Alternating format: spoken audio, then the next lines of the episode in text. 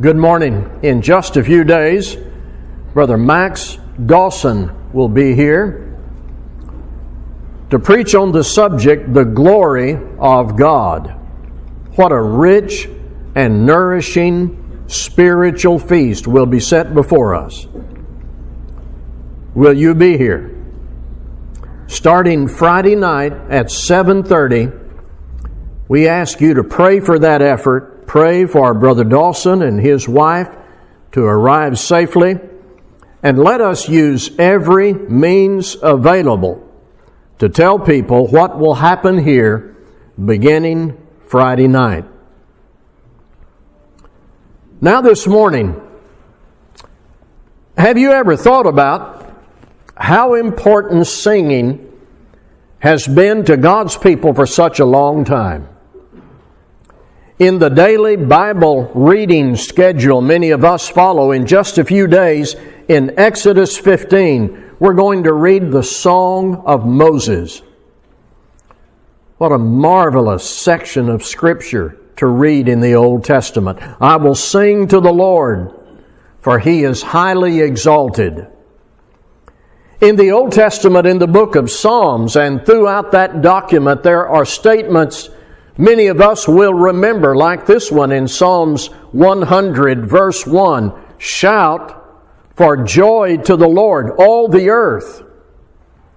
And the next chapter begins I will sing of your love and justice to you, O Lord. I will sing praise. And I know you're familiar with singing as referenced in the New Testament. Mark 14, 26, the disciples are singing with Jesus. In Colossians 3 and verse 16, Christians are to teach and admonish one another, singing psalms and hymns and spiritual songs with thankfulness in their hearts to God. You heard earlier Ephesians 5:19 addressing one another in psalms and hymns and spiritual songs, singing and making melody to the Lord with your heart. Singing is important to God's people. But not just singing in general singing lyrics of spiritual truth based on God's Word to build each other up, to express our praise to God and our love for Jesus Christ. If you're not singing, you're missing this that God wants you to have. Here's what I want to put before us today. Our topic is not just music in general, or singing, and even spiritual singing.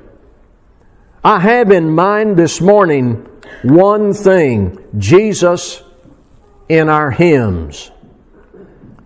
Many of the songs that we use in our worship reflect our belief in Jesus Christ, our love for Him, our commitment to daily obedience as His disciples. I want to spend a few minutes with you to highlight that specific part of our worshiping in song. And I'm going to call this Jesus in our hymns. And I've selected three for us to review.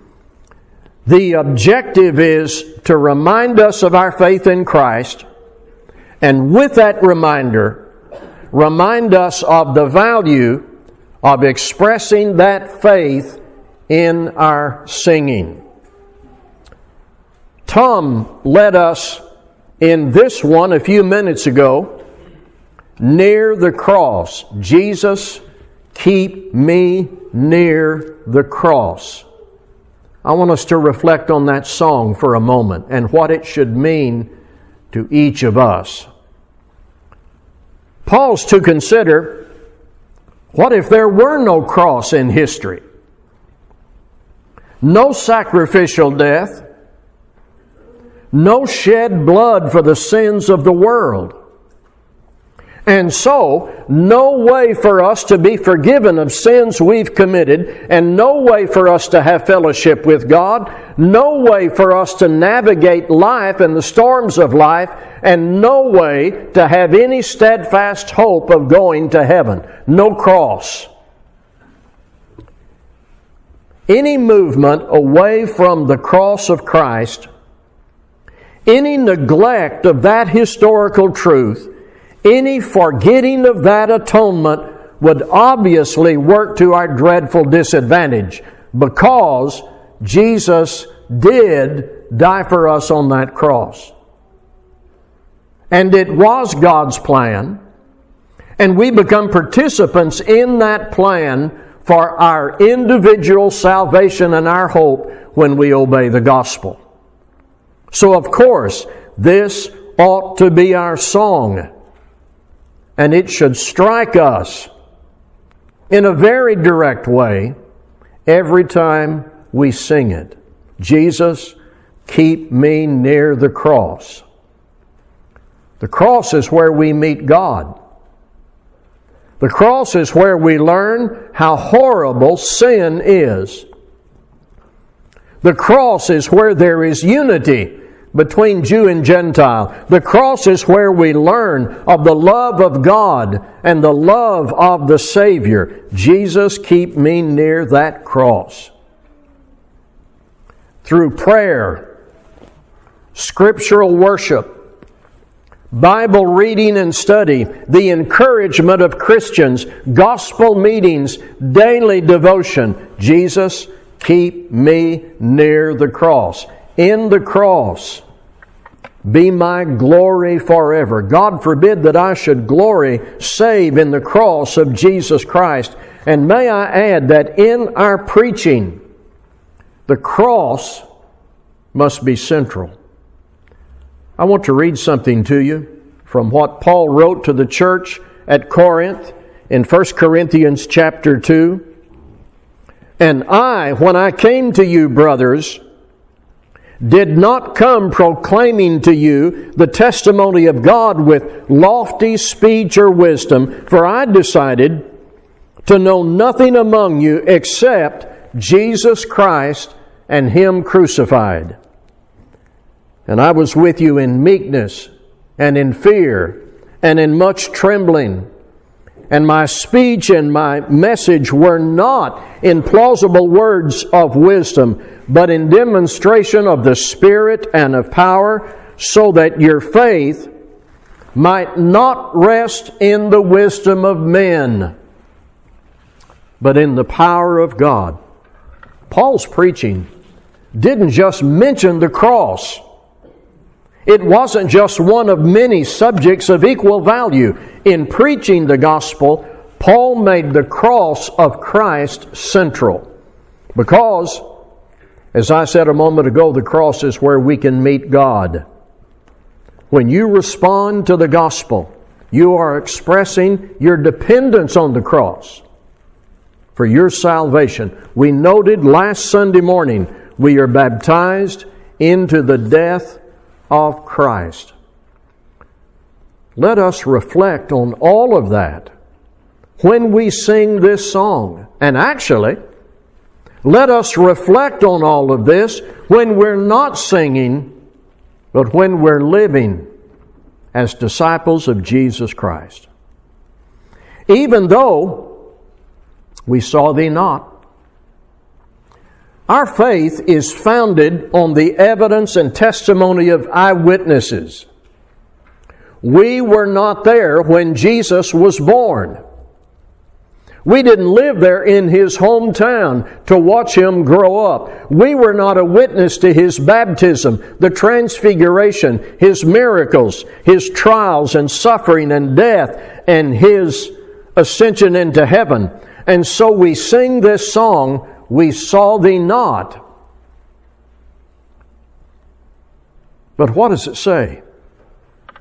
But we believe. We are Bible readers, and in this volume, we become convinced by the evidence. So we say to Jesus, We saw thee not, but we believe. And this expresses exactly what was written by Peter in 1 Peter 1 8. One of the eyewitnesses wrote this Whom having not seen, he said to Christians, You love.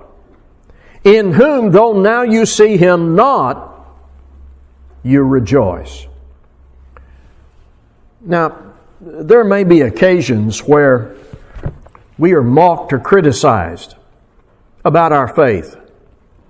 Oh, you believe in Jesus, but you've never seen him. These statements are made by people who study history and who believe in kings and presidents and historical figures they've never seen. Based on the integrity of the history based on the transmission of good evidence by eyewitnesses and documents. Likewise, we believe in Jesus Christ, though we saw him not. He came to this poor world of sin and death. We are convinced of that. He was lifted high. That wild and savage crew put him there. We've read that account in the New Testament. We believe the transmission of all the evidence of eyewitnesses and the accumulated history and documents. His footsteps trod in streets and plains. He was and is the Son of God. We believe. And we sing what we believe, and it renews our faith. It expresses our praise to God. It causes us to say over and over to Him, Be glory forever and ever. Amen. You already have your book marked 267 Jesus loves me. Let's talk about that. And some of you may remember before I've recited the interesting background. In about the year 1860, near the U.S. Military Academy at West Point, two young women decided to write a novel together. they were Bible readers and Bible students. They lived along the Hudson River in New York, and they would make various efforts to teach and influence young people and get young people to read their Bibles. They also shared a passion for writing. And so they decided to write a novel. And as they wrote that novel, their interest in Bible reading and Bible study emerged, of course, page after page. The novel was published in 1860, and the name of it was Say and Seal. And it was a moving story about a child who was dying and the efforts of various people in the town to come and help and comfort that child and do whatever they could for the parents. The two young women who wrote this novel were Anna and Susan Warner. Highly educated, very skilled in reading and literary matters and music deeply devoted to Bible study and great poetic ability, their primary aim to get people to read their Bibles. In this novel, Say and Seal, one of the characters was a Mr. Linden who lived in the village and who would come from time to time to comfort the child, the dying child, by singing a song that he wrote. Jesus loves me. This I know, for the Bible tells me so. You may notice in this song listing in our books, the writer is listed as Anna B. Warner. The music was then composed by William Bradbury, who also wrote Just As I Am and Sweet Hour of Prayer. Many of us would admit this song contains some of the first truth we were ever exposed to from the Word of God. When we were toddlers, when we were running around the house in our family setting. We learned this song, some of the first truth we ever learned. We learned in this song. After the 1860s and the Bradbury composition, the popularity of this song quickly spread. The novel was forgotten.